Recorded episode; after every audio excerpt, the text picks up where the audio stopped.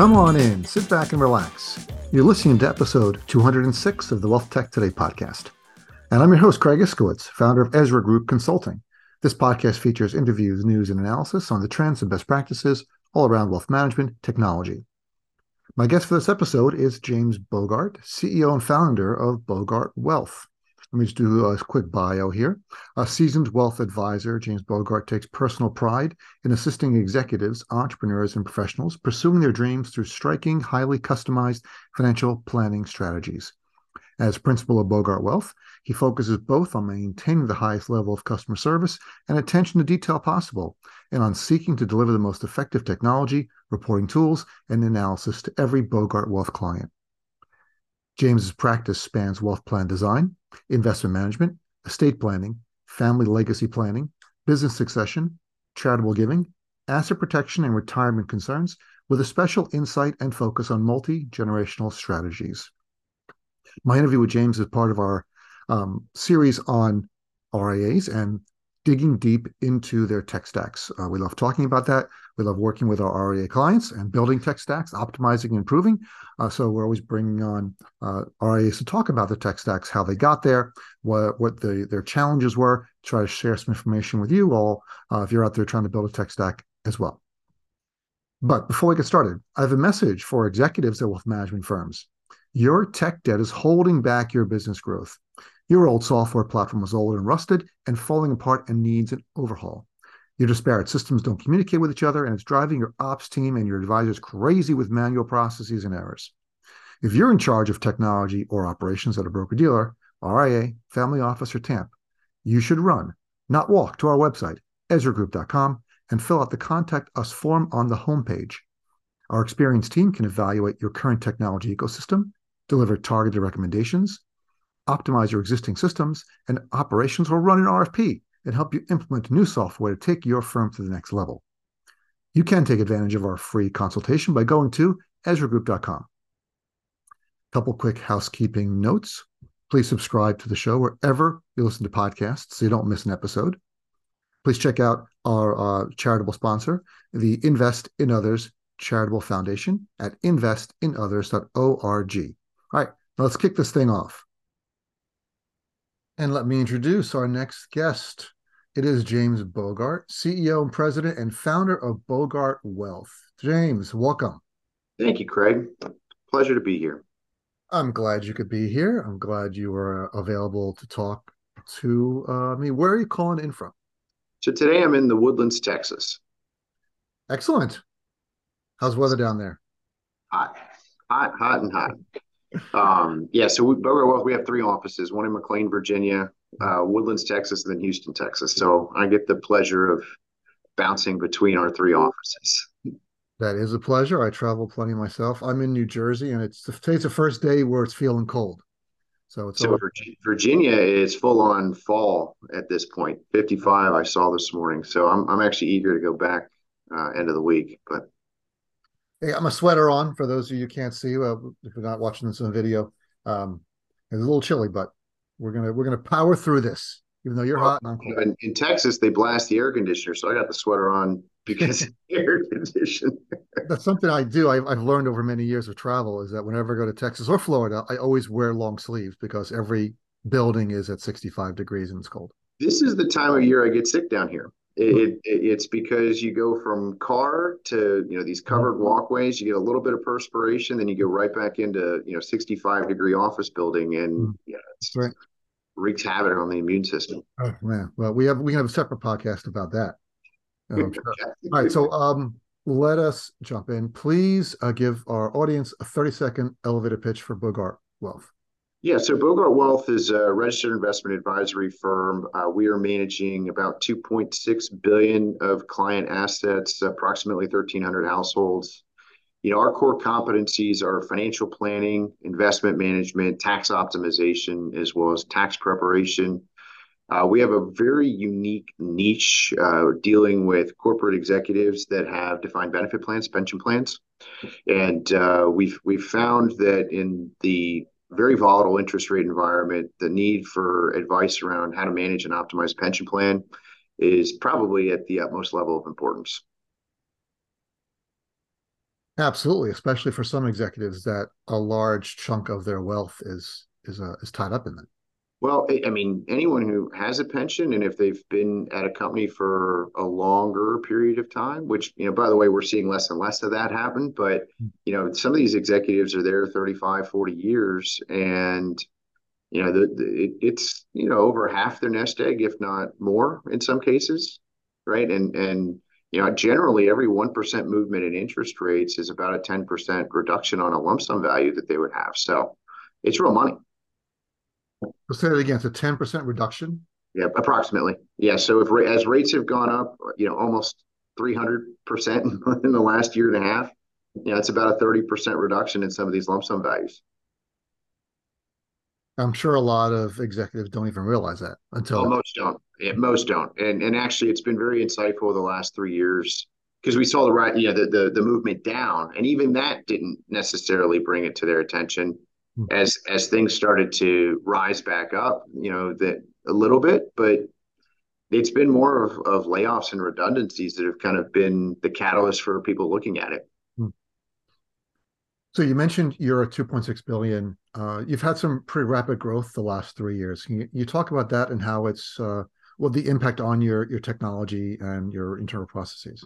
Yeah, so uh, three years ago we were at 680 million, and since then, obviously, we've had about two billion dollars of asset growth, and and all of that's organic, by the way. So so no M and A for us, but naturally, when you have that level of growth, it tests every system, every process. We went from 12 employees to 35 full-time employees at this point. Uh, we've got a couple contractors as well that we work with.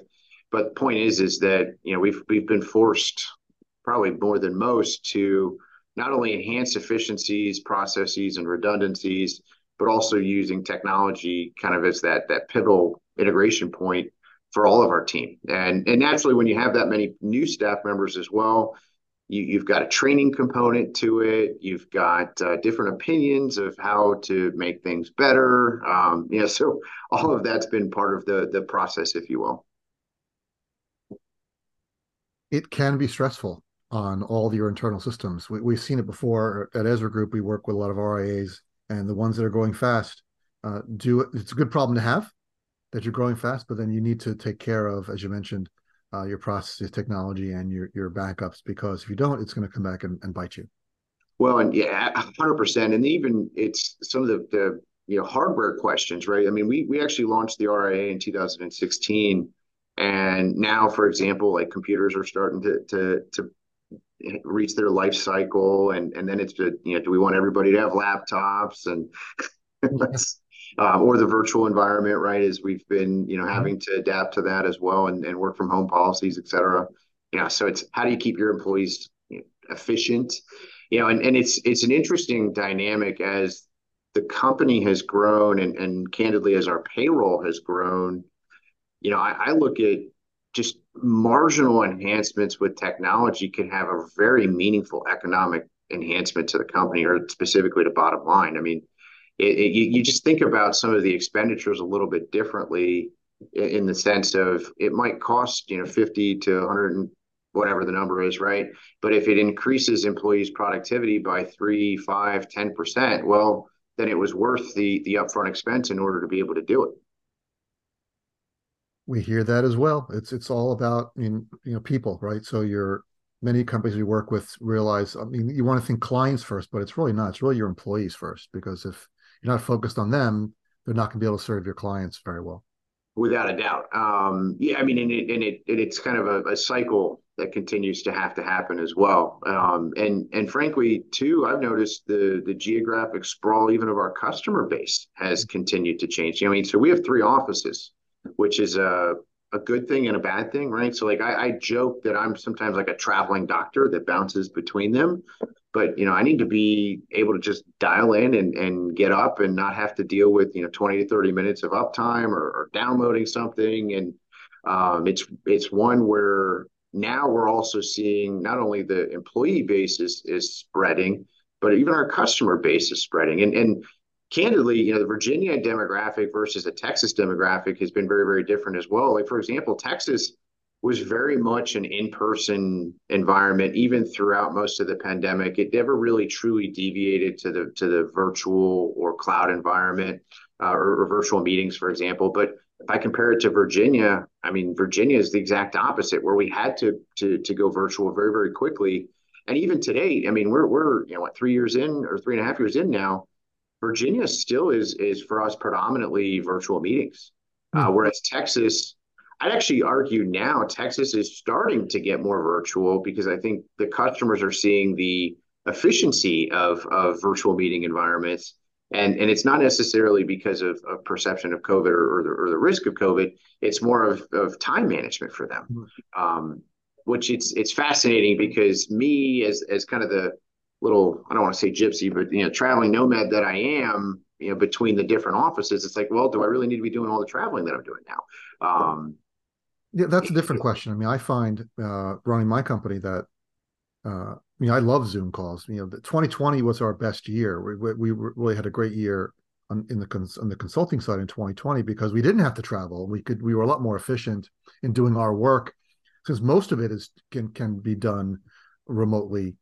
Because um, since we're we're we deliver advice similar to a financial advisor, it's what we do is is give advice, but on technology and strategy and operations. But my advisor is in New Jersey I've only been to their office once. Sure. So it's it's all it's all remote and Zoom and emails. Well, and and and candidly, I'll tell you, the, the growth for us was because of the adoption of digital, mostly. Mm-hmm. Um, and and so prior to the pandemic, and some for us, 2020 wasn't necessarily our best year, but 21 and 22 were uh, because of the changes that we had made in 2020. Mm-hmm. And in a large part, it was the transition. And I know we're going to talk a little bit more in detail, but the transition over on a digital platform. Whereas prior to the pandemic, we were very much the traditional, uh, you know, rubber chicken dinner advisory group from a marketing perspective, where everything was live and in person. And as we migrated to you know videos and and and the educational offering that we did in person, now moving to digital, but we removed the geographic footprint to again cause the sprawl of our customer base, but it also allowed us to target market uh, customers that were in other parts of the world that weren't previously being marketed to. It's a brave new world today with uh, you know, no geographic boundaries. Every everyone's saying that that they're realizing that they can hire people anywhere, they can get clients anywhere, and it's uh it's, it's really been a boon for everyone, I think. But let's let's uh, shift gears um, and get into tech because we love talking about tech stacks here at the WealthTech Today podcast. So, can you run down your tech stack for us and provide a bit of insight into why you chose those? So, yeah, some of it is the same that we started with when we launched the RA in 2016. Then some of it has been getting revamped uh, along the way. But the the chassis for everything for us technology is Salesforce. We're specifically using the Accelerate version of Salesforce, and, and I'll talk about some of the iterations of that in a minute. But then uh, we're a Black Diamond firm. So Black Diamond is doing uh, our billing, our rebalancing, our, our aggregation features for us. Um, it's pretty robust, all encompassing. My logic when we launched the firm was I wanted something that was going to have more of a, an evergreen feel for us as we grew, that they were going to be able to grow with us. Uh, it kind of took us to the evaluation of Orion, Tamarac, and Black Diamond, and and frankly, to me, Black Diamond was the one that just was was satisfying all the needs and checking all the boxes, and and they've grown so quickly as a company as well that they've actually been able to really adapt and, and listen well. Um, it's it's interesting because you know some of the pieces of technology with Black Diamond that I didn't even realize, but you know we're some of the largest users of, of certain features that now you know they, they come to us and ask us what we want and and they're willing to to look at ways of, of enhancing our tech stack even within them I mean, what's interesting coming back to the, the Salesforce, you know, Black Diamond has their own version of Salesforce called Salentica, but it's very, um, dare I say, locked down, encumbered. And one of the things that I love about the way that Salesforce is structured with Accelerate is that you know we have the ability to customize it, and that customization, specifically the tasking, the workflows, the automation features, has been paramount for us and, and some of the tracking and the growth. I mean, if you look at our business development pipeline, our marketing uh, funnels, it's I'm to argue the unicorn in the space. I mean, and, it's solely because we've been able to fully build it out the way that we need it in order to be very efficient along the way. Um, now, we still have had to have human interaction associated with it. Like, so for example, I have a staff member that her sole purpose is owning everything related to Salesforce. And, and I call her internally, I call her director of first impressions, but it's because she is responsible for the transition from, from a prospective client all the way into becoming a client and what that experience looks like. And it, might be that she has no actual interaction with the prospect, but she's she's holding the hand of the advisors along the way, but leaning extremely heavily on Salesforce in order to be able to do so. Um, and then kind of back to tech stack. So we use eMoney for all of our, our planning, and, and eMoney is the planning chassis. Uh, we are directly integrating tax. So we actually have tax performers that are done through our tax affiliate. Um, and then for risk profile assessment, we're using hidden, HiddenLevers. On the portfolio management side, we're using Bloomberg. Uh, we have a Bloomberg terminal in, in-house. Uh, we use YCharts. We use Morningstar. Um, I'm probably forgetting a couple of pieces of, tech we're using on the PM side as well, but you know, we're pretty robust there. But the key theme is integration. I want all the technology talking to each other, spend a boatload of time and money on getting that integration right. But you know, I'd say that that's been one of the key reasons why we've been able to scale our growth is leveraging the technology. That's what we see. That's our main, you know, uh, deliverable is is deliverables helping uh, RIAs scale their growth with tech. So you guys have done a fantastic job. Um, one thing you mentioned is uh, Salesforce Accelerate versus Salentica, and it is a big question we get a lot from, from a lot of RIAs: the difference between the open Salesforce architecture versus um, these this, what, what we sometimes call CRM overlays, but are really CRM customizations. Uh, Salentica, Practifi, Accelerate, uh, which you can also find on, on the Kitces Ezra Group Advisor Tech map, and that they are they're not really overlays because you can't just install them on top of Salesforce. They're really a complete Salesforce implementation. If you have Salesforce now, you can't just employ, you know, deploy Salentica. You have to convert. It's really a conversion. Now, a lot of firms like that. They like Practifi. They like Salentica because of the way they've customized um, Salesforce, they don't have the capabilities or the time or the or the effort or the resources as you guys have to customize the workflows and automations the way you did. Um, so, how much effort did you guys put into to do your customization and build out your what you liked about Salesforce? Hours and hours and hours and hours. You know, I've been super blessed. I have a member of my team that you know he's he is my internal technology officer he's been with me uh, since he was an intern, and um, he knows the firm inside and out. He knows me very well. And so now, you know, we have this synergy between the two of us where when I say to him, this is what I need, you know, he'll come back in, in a couple days with, you know, here's the solution. I'm like, wow. Um, and you know, and, and it, it's we talk about the growth, right? He's an example of someone who grew from intern to financial advisor, but with being a small firm, you wear so many different hats. You know, I'd argue he's our technology officer as well.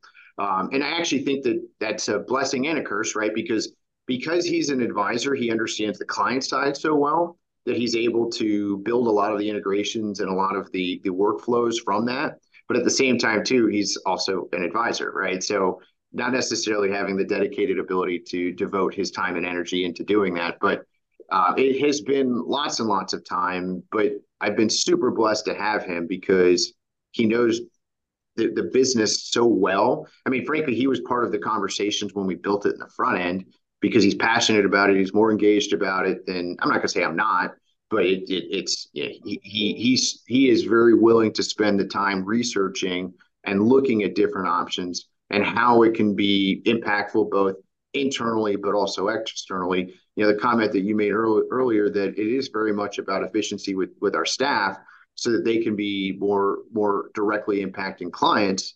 Uh, you, you have to look at the technology in order to be able to do that. Yes, you do. I'm glad you guys have someone. And that's not an uncommon uh, example we, that we've heard from the RIAs we work with that they have an advisor on their staff that is just a techie and gets in the weeds and sort of grows up into that technology officer role. Uh, it, it works both ways. Some firms bring in someone from the outside as their CTO or CIO, chief chief in, not investment officer, chief information officer. Uh, a lot of firms we work with uh, because we at Ezra Group act as a, sort of their right hand.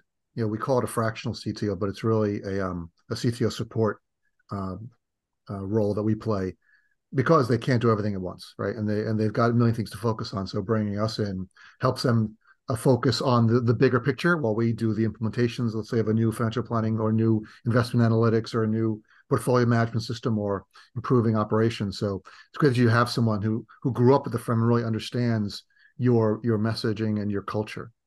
Well, and or or like for example, one of the the biggest things that I've noticed as we've grown, I, am less involved in the proverbial weeds as we used to be, and and there's a level of anxiety that comes from that, right? I mean, you know, when when you're kind of doing it all to then having to delegate it all, right? You don't have the full visibility of it, and and and so now we've really had to build out all the KPIs and and looking at you know how to assign metrics to success off of different elements of the business and and I had said to him, I said, you know, I'm, I'm kind of I'm losing sight. I, I, you know I'm getting a little anxious about it, frustrated sometimes.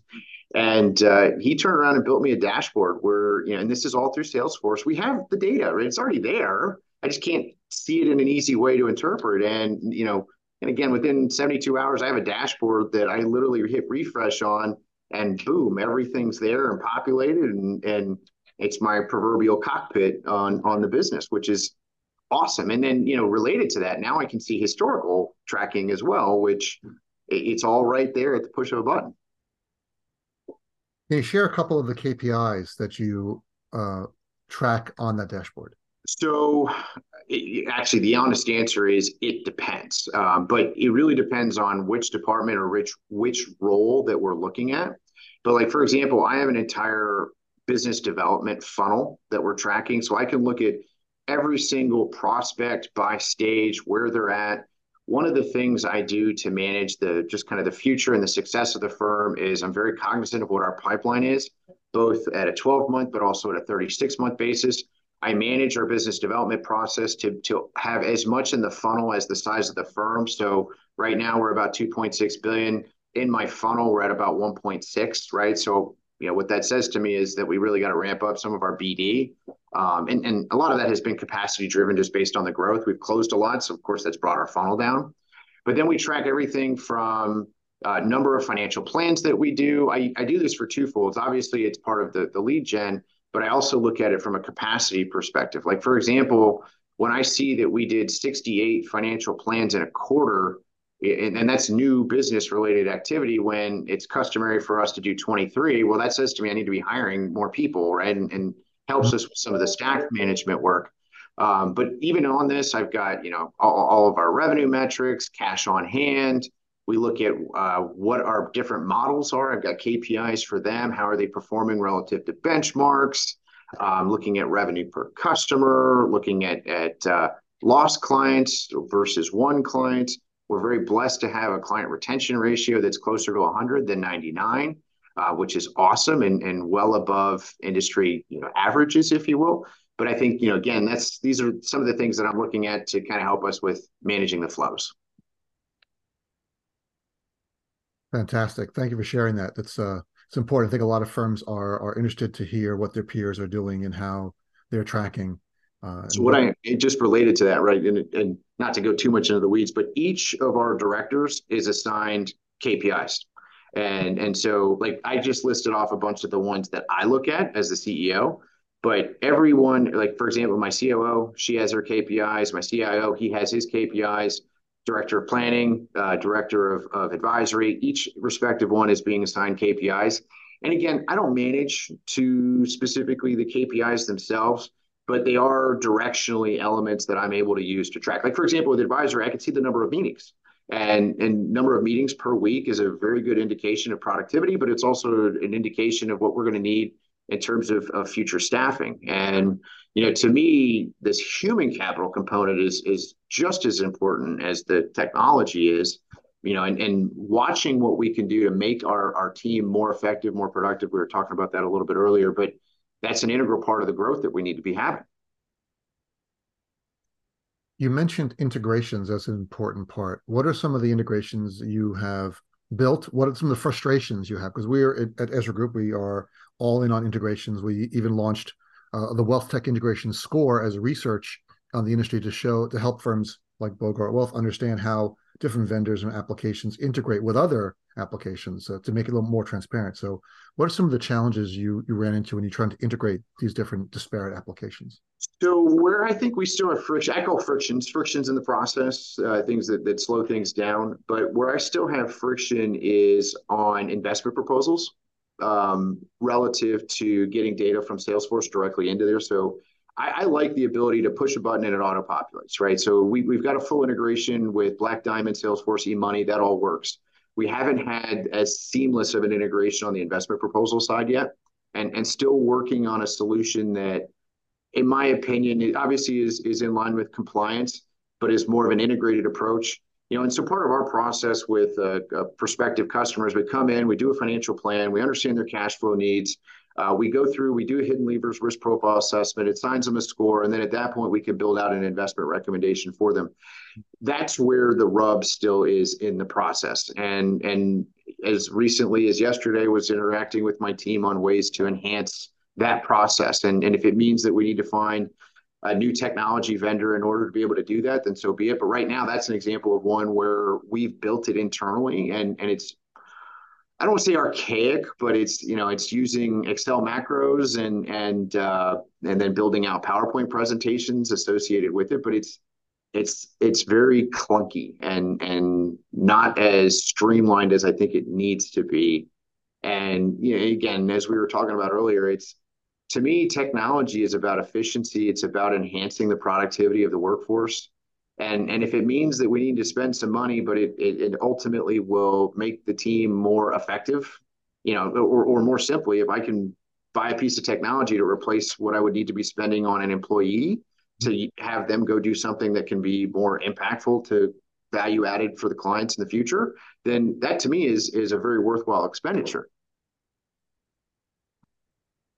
I would agree 100%. Uh, one of the things you mentioned about Excel macros, we when we come into a new RIA that hires us for our fractional CTO, the first thing we ask is if Excel went away, what would happen to your business? the, the, uh, often uh, answer is we would not be able to open our doors the next morning. So I, you know, the thing I'll say about my team is is they're very versatile and and they would figure out a way to make it work but that would definitely be friction. Um right. Yeah, everyone would figure out how to make it work of course but the joke is that you have so many things you don't realize till you sit there and do an inventory. We always do a current state assessment inventory of all their of all the tech you've got and how everything's connected and all the processes. And when you start seeing well excel is here excel is there excel is here and because it's it's so easy to bridge the gap between as you've done between different disparate systems that don't talk um, to throw Excel in there, whether it's macros or, or manual Excel or, or dropping in data or exporting, importing. It's so common. Uh, then you don't realize after even you've only been around since 2016, we work with firms that have been 20, 30 years. So they built up tremendous uh, manual processes in Excel and emails and other things. So it's you're you're not alone in, in having these uh, clunky processes, but at least you identify them and know you need to get rid of them. Well, and I, I think this is one where like one of our our core values is to grow, and and I don't mean that solely in AUM and and revenue, but I really do mean in process enhancements. Um, I think you know the the the blessing and the curse of having a lot of new people is you're kind of required to constantly be looking at this stuff, and you're you're constantly getting feedback on ways that that it would work better. Like for example, some of these stuff, some of these things are, in my opinion, extremely basic. But like all of the frequently used documents that we used to have on, you know, Excel, uh, excuse me, in um, uh, folders on a on a shared drive that you know employees could have to go digging through to go get. Yeah, they might be able to pin them. But like now, all the frequently used ones are right on the landing page of Salesforce, right? Like the the new household form or the retirement planning questionnaire or a budget worksheet. Like all these things. It's a very basic one, but I'm like, oh, that little light bulb that went off of of this is just a way that that saves again marginal efficiency, but if it saves somebody a minute from going to find it and to just click a button, then yeah, I mean, that's enhancement to the process. It's what we used to call in the old days the intranet homepage, right? Mm-hmm. Where you can go to find all the things you need for the for the company. You know, employee directory, all list of documents and forms and processes, and just one page we used to have on the intranet. You've got, you know, Salesforce is your internal intranet. Well, and, and we used to literally just have a whole folder system that every employee had access to. And then next thing you know, I mean, that thing has got terabytes of data on it mm-hmm. with all the client folders. And I mean, it's, it's now, you know, and again, you're talking about an example of how we've grown, but where we're still using that to an extent, but now we're integrating SharePoint with it. Um, you know, and then it's layered where we've got specific uh, uh, drives for specific departments, you know, and and now of course we've had the gateway. Certain employees can't have access to certain things. Like yeah. It's only going to get more complicated. So you mentioned SharePoint. Uh, do you is that your document management solution or do you have uh, others? SharePoint that's where you store all your client documents and they, they can access them from there like a like on a vault through oh, sorry no so that's internal uh, no everything with client is actually going through Black Diamond's vault mm-hmm. yeah we've we've we've let Black Diamond be the chassis for virtually everything related to to clients. Got it. Um, how about um, so you uh, you mentioned investment proposals? That's still a manual process. It is. So it, it is using a combination of of Excel macros with PowerPoint integrated with HiddenLevers. But yeah, that's one where I was going to say, did you look at hidden hidden HiddenLevers because they're they've got an excellent um, proposal generation tool? They do. Um, it's still clunky. Mm, gotcha. Good feedback. I'm sure they appreciate that. Um, it's, it's, again, I think every firm has their their way of doing things, right? And and so, by the way, it's the same even on the financial planning side, right? Like we've got eMoney as the chassis that builds out all of the the different reports, risk profile, excuse me, the uh, cash flow management stuff. But we still have PowerPoint documents that we integrate with it. We've got proprietary tools that we've built on the planning side that we integrate with our plans. So, I mean, we're still pulling a whole bunch of things together to build this digital document for a prospective customer. Mm-hmm. Nothing, no application I found does everything you need. No. There's always a little bit more. You want to tweak it, you want to change it, you want to make it your own. Bingo. All right, so we're we're actually running out of time. Um, can you um, talk a little bit about some of the uh, things that you have planned coming in the next, you know, six to twelve months? So, you know, big thing is is as as the firm has grown, you know, we're now bringing technology off, dedicated technology officer. You know, part of what we've had happen is, you know, we had many people doing many things, multiple hats. As we've grown, we've now had the ability to be more focused, more specific. Uh, so the main thing right now is bringing a dedicated technology officer on the team to be able to handle both hard and soft technology needs. Um, for example, we've got computers that are at life cycle. We're talking about if we want to move everything over to, to laptops. You know, we're building out a new office space, uh, everything technology related to that. You know, but then it's coming back to these integrations. You know, you, you can't ignore AI in this environment. And I think anybody who is ignoring AI is really uh, just kind of getting a little bit further and further behind the rest of the pack. And so for me, over the next 6, 12, 18, probably even 36 months, it's going to be a lot of uh, utilization of AI, how to enhance the process, make make the workforce more efficient. You know, we, we still have a regulatory component with AI that has to be watched, of course. You know, like for example, internal meetings, we can use some of the dictation services, whereas uh, meetings with clients where we're talking about sensitive or, or private data, can't do it yet. Um, I still think that related to what architecture the the you know the the AI is pulling off of, still can create a little bit of of uh, friction along the way in the process. It's not necessarily always accurate. So we're building up our, our databases and archives, and then utilizing that as as where we're pulling from. Uh, but even just the workflows, right? Enhancing that as well. So I would say it's a long-winded way of saying more technology. More tech, more tech. That's good. Good for consultants. We love more tech. Uh, man, we this time just flew by, James. Uh, tell everyone where they can learn more information about Bogart Wealth. Yep. Um, BogartWealth.com. So it's B O G A R T W E A L T H.com. Um, and uh, happy to be a resource if anybody has any questions. Appreciate your time and, and sharing so much about your firm with our audience. Thanks so much, James. Thank you, Craig. Hey, it's Craig again. And here are my top three takeaways from this episode. A great discussion with James about their tech stack. Um, the firm launched in 2016 and they grew dramatically in the last three years from 680 million to over 2.6 billion. That's incredible. All organic growth, no M&A, uh, which he mostly attributes to being driven by their digital platform. We dove into that platform. The Black Diamond from uh, SS&C is the core of their tech stack, and uh, it's uh, uh, enhanced with eMoney, financial planning, HiddenLevers for stress testing and proposal, and Morningstar for investment analytics, rounding out that group. Now, we've helped a lot of RIA clients not only with their tech stacks, but building out dashboards, building data warehouses uh, to be able to provide advanced analytics to run their business, similar to what James's team has done in Salesforce. Now, every RIA should have similar analytics available, things like revenue per customer, amount of cash on hand, uh, how your models are performing against benchmarks, and so on. Having all that information uh, and owning your data, it's the sign of a mature organization. All right, you've made it to the end of another episode of the WealthTech Today podcast. Please go to our website, ezragroup.com, scroll to the bottom of the homepage, and sign up for our newsletter. Once a month, you'll receive an email chock full of wealth management goodness, news, information, updates. You won't be disappointed. Thanks for listening, and talk to you all again next time.